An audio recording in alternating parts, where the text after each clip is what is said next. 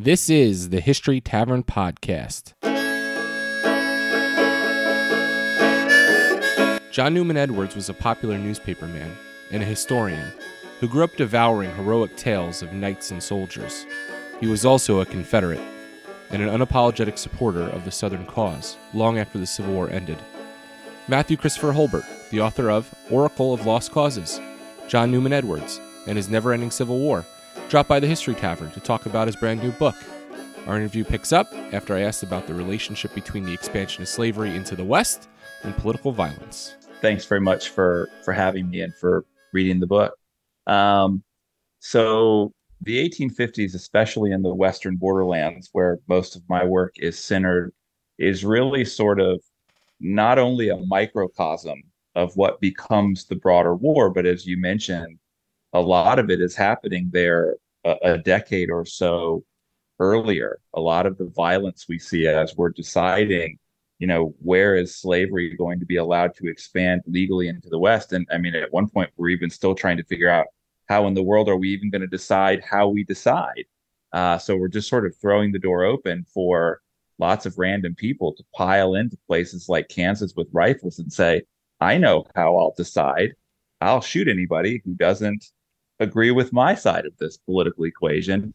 Uh, so, of course, you get people from both ends of the spectrum piling in. And that's how the Missouri Kansas border is basically the Civil War, seven or eight years in advance. But I mean, the 1850s, generally speaking, are sort of this. I joke with my students when we talk about this in lecture. In historical time, it really does escalate quickly. Um, we go from arguing with each other about where slavery is going to be allowed to expand to Lawrence is sacked by uh, the precursor to Missouri bushwhackers. These border ruffians show up and sack the town. Then John Brown starts hacking people to death with broadswords. Then Charles Sumner is beat nearly to death on the floor of the Senate. This all happens in, in historical time. It happens in the blink of an eye. Uh, and then before you know it, somebody's lobbing shells at Fort Sumter. But this all really starts in the West. And we see a lot of Easterners who are surprised that it really came to this because we just spent the last 30 years always somehow we wheel out Henry Clay. You know, at the end, he's borderline immortal. Henry Clay always pops out and saves the day with this compromise. So people just kind of assume, well, we'll do that again. Uh, and then when the shots are fired, they sort of can't believe it. People in Missouri and Kansas could believe it because they'd been firing shots at each other for a very long time. So John Newman Edwards uh, eventually finds his way to Missouri, uh, but mm-hmm. he's born, I think, in Virginia, right? Uh, mm-hmm. Can you just talk a little bit about his childhood? Um, you know, uh, he grew up in. I mean, uh, his father dies when he's young. His mother is actually quite remarkable in raising his family. It, it seems. Yeah, just talk a little bit about that. She, his mother, is uh, a remarkable woman. So, his father dies when he's a, a grade school aged.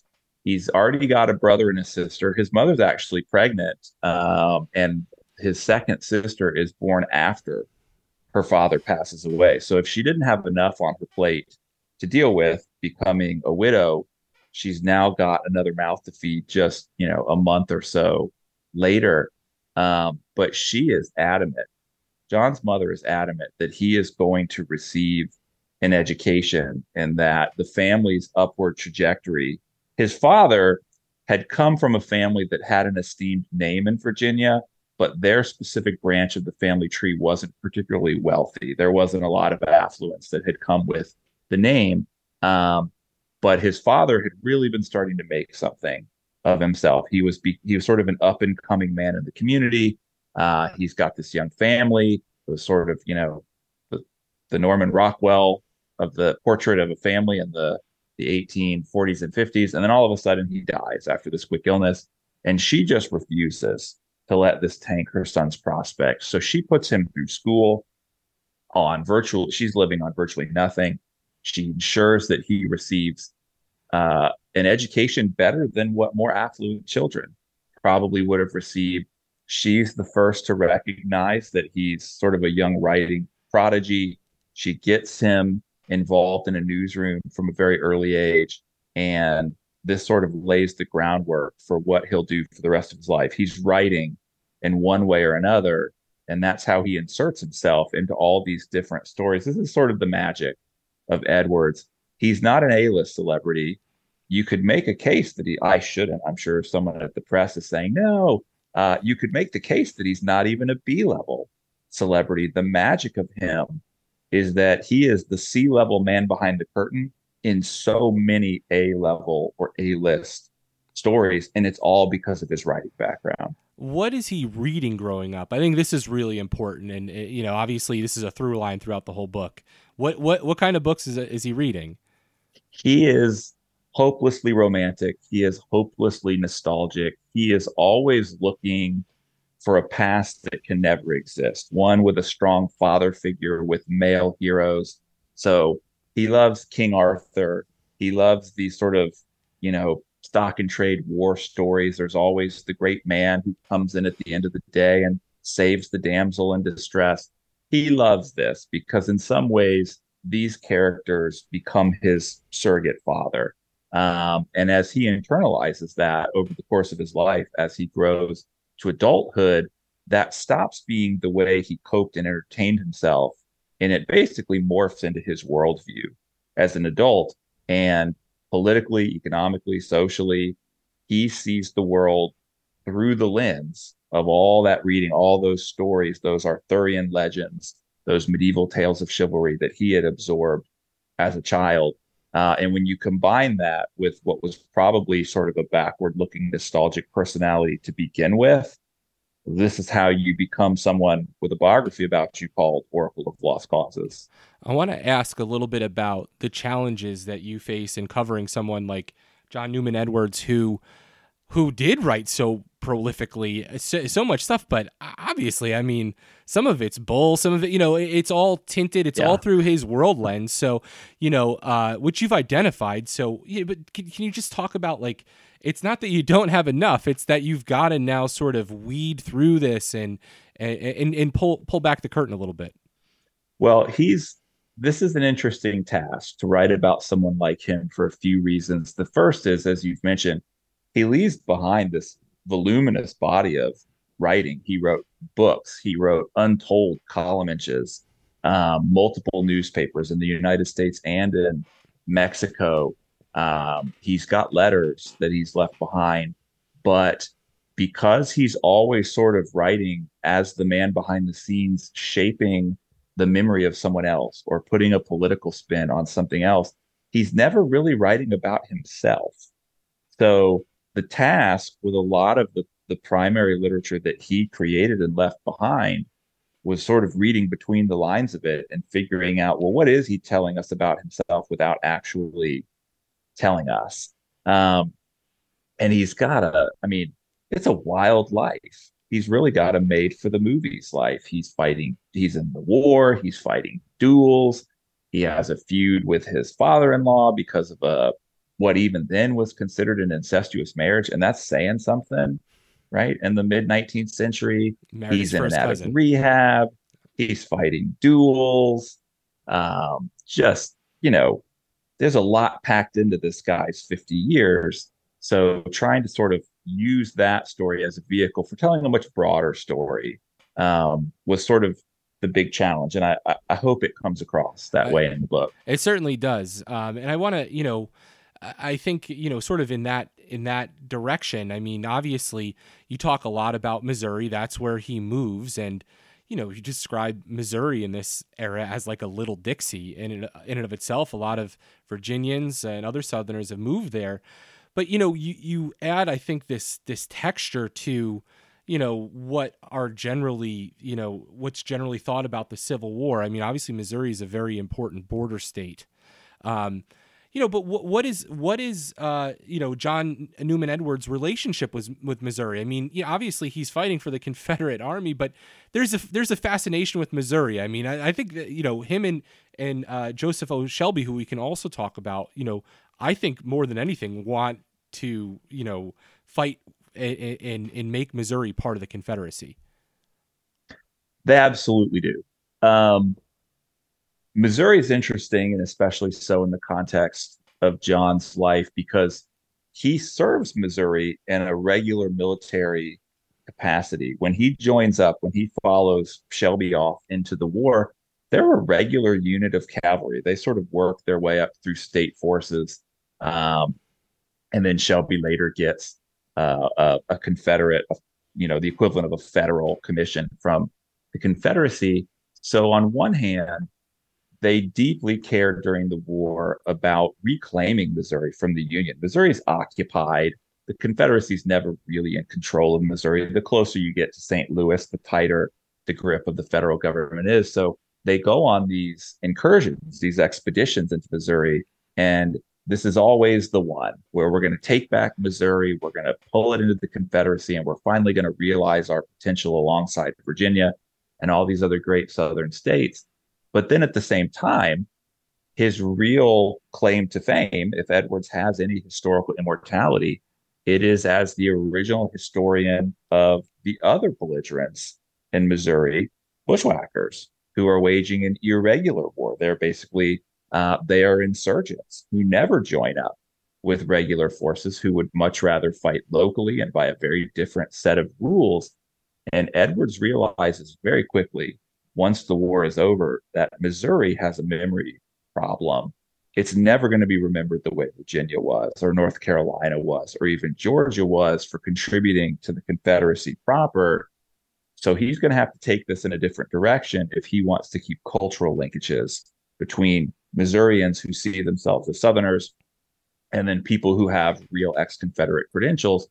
So rather than doing what the rest of the country is doing and saying these guys were long haired maniacs, they scout people, they mutilate the dead, they don't differentiate between civilians and real soldiers. He says, well, yeah, of course they did all that stuff. They cared more than you did. They were willing to do the dirtiest of the dirty work. If everybody had fought like them, we'd be Confederate right now. We wouldn't be in the middle of Reconstruction. And it's this sort of bizarre paradox going on because he himself is a major in the Confederate cavalry at the same time he's venerating, you know, Bloody Bill Anderson and William Quantrill and Archie Clements, guys who uh, to most of the country were not men who you wanted to put up on a marble pedestal. I want to get back to sort of the impact that he had in shaping the post-war history because it, it it is enormous and you just touched on it he he sort of had the western corner uh, you know market cornered in terms of writing mm-hmm. about it uh, but first i want to you know uh, his his journey after the war takes a pretty unexpected turn even further south into Mexico. And so, you know, here you go from this Civil War history, you know, largely based in Missouri and Arkansas, and then now he's crossing the border with a, a Confederate force. Uh, of many men into Mexico. And, you know, you have to set the scene of what's going on politically in Mexico, which is really fascinating. So, w- w- first off, what's going on in Mexico and how the hell does John Newman Edwards fit into that? So, you know, the United States is a mess in the 1860s, and our mess creates the perfect diversion for the French to come in and create their own mess in Mexico.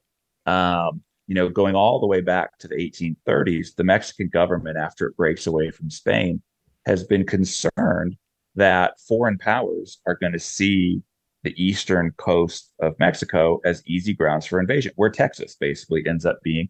That's why they originally recruit Anglos into Texas to ward off this sort of foreign invasion. And then, you know, you fast forward through the Alamo and, you know, then the Spanish American War. Um, and the Mexican government is still there. And France is just kind of waiting on the sidelines, waiting on the sidelines. And then we start our civil war, and France says, well, Lincoln's not going to be able to do anything about this. Like, let's get in there. So they're down in Mexico.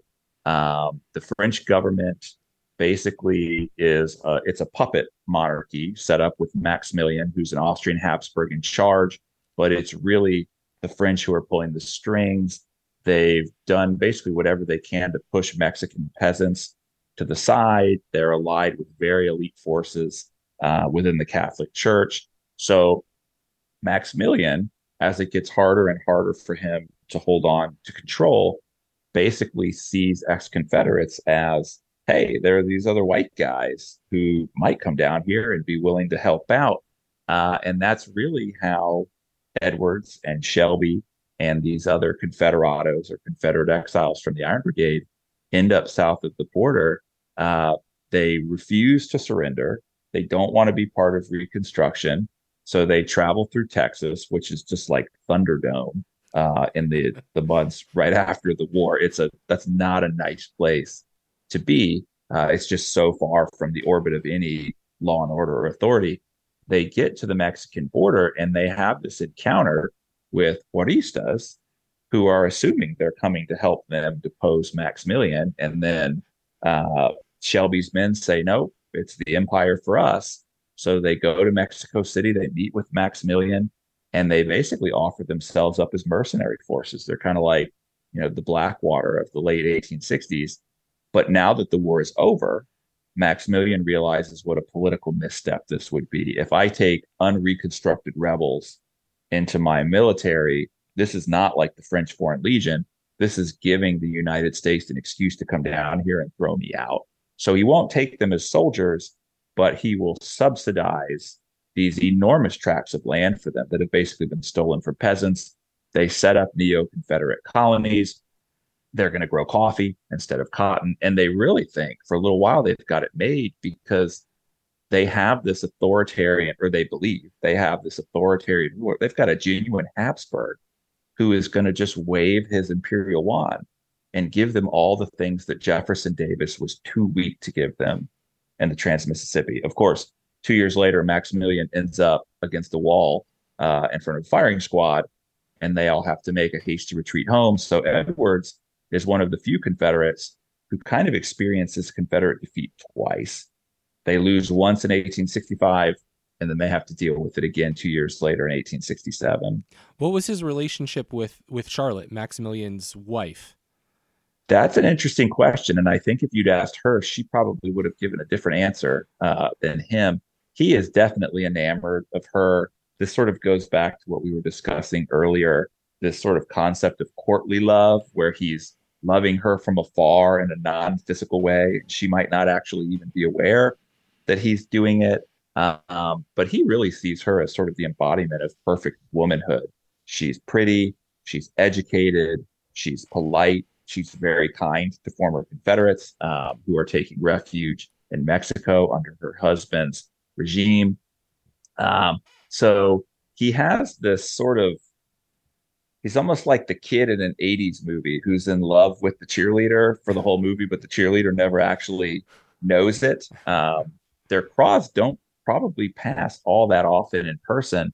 But later, when he's back in the United States and he believes that she's died, he pens this obituary, poor Carlotta, and just pours his heart out, and then finds out later that she wasn't actually dead, and she goes on to survive him uh, by quite a long time. But she's also an interesting marker. Um, once he kind of believes she's dead, and he lets go of what could have been, had that second Confederate experiment survive, this is really when he starts to transition into. He's got a new muse He's replacing Charlotte with Jesse James. He's moving into outlawry, banditry, um, political terrorism is really going to kind of become his stock and trade for a little while. So she's also an interesting sort of breaking point for where we get to a new phase in his life, and he's finally leaving all that old baggage behind. So uh, eventually, he's he has to leave Mexico, or he returns back to mm-hmm. the United States. I think to Kansas, and he uh, uh, starts writing again in a newspaper and like always he's a prolific writer he's not just writing every day in the newspaper he's writing books so you know mm-hmm. sort of back to that question about his impact as a historian which sounds like it's significant because like i said before and like you write in the book I mean, it was true then and it seems true today. Everybody's focused on the East and people want to hear about Virginia and, and Gettysburg. Uh, but, you know, there, there's a very important war that was happening in the West as well. So, can you talk about sort of uh, his impact on that history? Sure. So, he comes back from Mexico. Um, he starts trying to find work as an editor in Missouri. Eventually, they end up, he's one of the founders of the Kansas City Times and over the course of a couple years, he very quickly builds up a following. Um, he is sort of the voice of the downtrodden Western Missouri, and they really see him as someone who expresses their experiences and their hardships. So he's got this built-in audience by the time he starts releasing books. Um, and they're not only willing to take his word for it, they're spreading this as sort of the gospel truth of the history of the Western borderlands. So he's got a book about Shelby's brigade. He ends up with a book about Shelby's experiences in the West in Mexico, and then noted guerrillas as sort of the magnum opus, his history of the guerrilla war. But he, so it's sort of a perfect storm in that he brings a ready made audience. He's producing something that they want and need, and nobody else has done it. So he gets to be the only show in town for quite a while. He fills this void. And by the time other people come along and try to say, well, I don't know if that was quite right, or here's the other opinion, for a lot of people, it's just too late because he has basically become the Bible of the Civil War in the Western borderlands for pro Confederates. Unionists are never buying um, his accounts of the war, but he's not really interested in what they have to say because he's got a significant enough following among former Confederates um, and because he's got so much unchallenged influence for so long, and because even once we get into the 20th century, guerrilla warfare until maybe the last 20 ish, 25 years was really kind of a fringe topic among academic historians. He basically stands. Uh, there are books that come out in the 1950s and 60s that push back a little bit or sort of make things look more official. But a lot of people still just go back to Edwards, and that book comes out in 1877. So um, he's got multiple generations of people who look back at his history of the guerrilla war as the history. And that's sort of one of the challenges of writing his biography is forcing people to reckon with the fact that he was a political pundit. He had an agenda. He was not a trained objective historian. There's a lot of truth in what he writes, and that he had access to the war generation and he could tell their stories. But the spin he's putting on it and the things he adds in and the dialogue that randomly comes from nowhere, um, these are things that if we really want to understand the guerrilla war, we're going to have to, you know, reckon where this came from. And both sides do it. Uh, there's there's sort of the Edwardian equivalent on the Union side, but not nearly so well known as Edwards. Uh, so you know the the Reconstruction and the post-war years are uh, pretty difficult to understand, you know, and pretty difficult to follow. Um, and I'm not sure Edward's story makes it that much easier. You know, uh, sort of reading reading you know he ends up how does he end up supporting Horace Greeley, who is a northern abolitionist newspaper editor? You know, I think in the presidential uh, campaign of 1872. I think it's just it's a sort of a um, I don't know. It gives us sort of an maybe a little bit of understanding, not just of the national scene, but maybe what's going on in Missouri as well. So he's he's an interesting lens to both the state level and then the national level political developments during Reconstruction initially after the war, the hope is will Democrats will regroup, will reclaim the power that we had before, and we'll kind of just, you know, get back to business as usual. Legal slavery's gone, but you know, as people are discovering other places with black codes, that's not necessarily the end of the world. There are still ways to, you know, trap former slaves in debt, tie them to the land, basically control their lives just without literally owning them. Um, but because of Reconstruction policies and because Missouri is basically a microcosm of the country, Western Missouri is heavily pro Confederate. Eastern Missouri, anchored in St. Louis, is heavily Unionist. It's got a large German population. Um, it's not that simple to just take back Missouri the way you might reclaim Alabama or the way you might reclaim Georgia or South Carolina. Um, so they lose. They lose a lot of these early contests. And eventually they lose so much that they're willing to just start choosing what they believe are the lesser of evils. So you start to see a movement in Republican circles once you get into the 1870s that's basically kind of along the lines of this has gone on long enough. We've afforded former slaves enough rights, and we're done. Um, so you start to see a schism among Republicans. Radicals really want to keep pushing a Reconstruction agenda. More conservative Republicans who aren't particularly on board with full racial equality just say, yeah, we already, we kind of did what we're going to do, and it's time to pull the plug on this. And they need to stand on their own two feet. Edwards and other Democrats see this and think we could work with that. Uh, if we could create a coalition with somebody like Greeley that just helps get Reconstruction off our back, we can deal with you know driving to the end zone once that's done. But we've we've really just got to get started. So they tried to go that route. It doesn't work, obviously, at the presidential level. And then even if he had been elected, Greeley would have died um, very early in his first term. And when working through those normal political channels doesn't pan out, this is when Edwards has the epiphany and he realizes I can turn these kids who never really came in from the bush during the guerrilla war into pro Confederate, anti Reconstruction Robin Hoods. And I can wield them against Reconstruction policy and I can rally the normal people of Missouri to my cause. And he does that very effectively for a few years. But the problem with a plan that relies on crime and terrorism, uh, the more control Democrats take back, the less they feel like they need the James Younger gang uh, to be bandits or to be, you know, basically political terror operatives. So eventually he's got to cut them loose as well. Uh, and then that's what really leads him into the guerrilla phase of his writing career. So, uh, and forgive me if I'm sort of mixing things up. Is this is this sort of where Jesse James fits into the story? I mean, he's got a fascination with him. Writes about yes. Well, he's got more than a fascination. You uh, you could make a very strong case that without John Newman Edwards, none of us would know that Jesse James. We might still know the motorcycle guy, which is unfortunately who my students think of now when I ask them who Jesse James is. Um, there are a number of letters that are published in newspapers that kind of turn Jesse James into that Jesse James.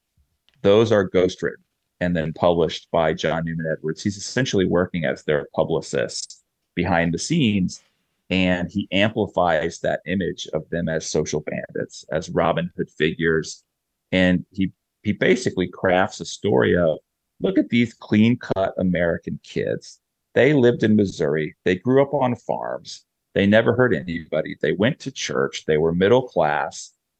Union marauders came into Missouri. They occupied where they lived. They drove them into the brush. And then when the war ended, they wouldn't let them come home. They forced these boys to turn to crime. It's the only way they can survive. And he he flips the script. And rather than the war being about slavery and secession and equal rights and repairing the Union, it turns into a look at these big meanie head Unionist Northerners and how they came down here and ruined the lives of all these innocent farm boys. And Jesse James is sort of the face of all of them. And it really resonates with people. Now, the problem for Jesse James is that as Edwards is successful in politics using that social bandit narrative, the more success they gain, the less necessary the social bandits become. And eventually, Edwards has to sort of go legitimate and cut them loose. Um, Frank takes the hit and tries to go straight. Jesse's just never able to. Um, and then, of course, he's got his own, you know, demise at the hands of the Ford brothers. But later, when Frank decides he wants to turn himself in and go through the legal process. It's John Newman Edwards who walks into the governor's office with him and says, This is Frank James. He's here to surrender. He helps him, he gets him lawyers, he fundraises, he sees him and his family through this entire legal process. Um, so he again, this is kind of that he's he's the Wizard of Oz for all of these bigger stories. When you start threading them together, is when we see the value of telling his story in one coherent piece. Can you talk a little bit about his struggle with alcoholism? I mean, you you already mentioned, you know, that he in and out of Rehab, the 19th century version of it at least, which actually didn't sound that, you know, 21 day programs. I mean, it doesn't sound that different. Um, but, you know, he, you sort of say he's sort of a fitting representative in one way of the silent sufferers, you know, representing, um, you know soldiers after the Civil War, who, who many came out of the war with alcohol, you know, alcohol problems. But he's also suffering with something else that I think sort of goes to. Sure. You make this this awesome point about the West and you know the west not necessarily being a geographic uh, uh, you know being defined geographically for him and others but this concept and this idea being lost and that seems to be mm-hmm. part of his struggle so can you sort of sort of weave sure. that together so the drinking is probably a symptom and a byproduct of problems related to his personality and nostalgia and his childhood that he had before the war. Um, and then you add in the traumas of the war and just some of the awful things that he sees and experiences. And then that's compounded by losing in 1865 and then thinking you've got this great second chance in Mexico and then you lose again in 1867. And what he really starts to, to realize and to have to reckon with, as you mentioned, is that the West had been this great blank canvas to him because he's, you know, in sort of Turner-esque style, he's discounting that tens of thousands of people already live there and might lay claim to, you know, places they've been for thousands of years. But he sees the West as this great blank canvas and if Southerners can just get their hands on it, they can recreate that the the old old world Europe, the kings and queens, the knights, the chivalry, the aristocracy, where everybody knows their place, where society is always in order, where you don't have radical social movements, there are no isms, right? Um, basically, there's no uh, there is no left leaning uh, political group and King Arthur, right? So when he loses that, he realizes the world he'd spent his life trying to shape is just not going to happen. So he finds solace in two places in a bottle. He just sort of drinks himself into a, a, a literal stupor. Um, there are stories of him going on these just epic binges and his friends, these other editors, it's kind of an open secret wherever he lives. People know that he's a raging alcoholic, but it's it's kind of like the way the press hid um, some of Kennedy's disabilities or some of FDR's disabilities. He's too important to their movement to let the broader public know what's going on with him behind the scenes. Um, so he'll drink himself nearly to death on several occasions to cope with this. And then he tries to basically write and then live in the things that he writes. These the world he'd rather be in is kind of what he's putting down on the page. But the less and less that helps him cope, the more he drinks. The more he drinks, the faster this decline is. He's got one really standout friend who, in some ways, even though they're the same age, is kind of his father figure in the second half of his life. Morrison Munford is also an editor, um, another former Confederate. And he's the guy who sort of supports John financially. Um, he's the guy when John goes to fight the duel who promises that he'll take care of John's wife Jenny and the kids. He's also the guy who pays for John to go to rehab multiple times. Um, and rehab, then, if you could afford to go, basically meant you were going to go live. And I hesitate to call it a resort because I don't want people to get the wrong idea you'd go stay in this treatment center, kind of a, a stay away hospital, and they would slowly wean you off of alcohol. But the way they were helping you deal with the symptoms of coming down off the alcohol was in John's case, you would take something called the gold cure, which was basically this cocktail of other narcotics. So you're coming down off the alcohol high, but then you're being pumped full of these other drugs while you're there you think this is great. This guy's a genius. He's really curing me. You go home and you stop taking the laudanum and the opium and who knows the morphine, who knows whatever else is mixed up in this little bottle. And you relapse. And each time he relapses, it's harder and harder. They end up having to send his sons off to boarding school. His daughter's really the one who sort of sees the worst of it, which to me is the saddest part of his personal story, is that she's then the one there when he dies. Um, she always seems to kind of get the short end of the stick with him. Well, it's an absolutely fascinating book and a, and a fascinating man that you know just reveals so much about uh, you know the West and the Civil War. Um, I want to thank you very much. Uh, the book is Oracle of Lost Causes, John Newman Edwards and his never ending Civil War, Matthew Christopher Hulbert. Thank you so much. Fantastic book. I hope everybody, it's brand new. Everybody check it out. Thanks, Matt. Thank you very much for having me. I appreciate it.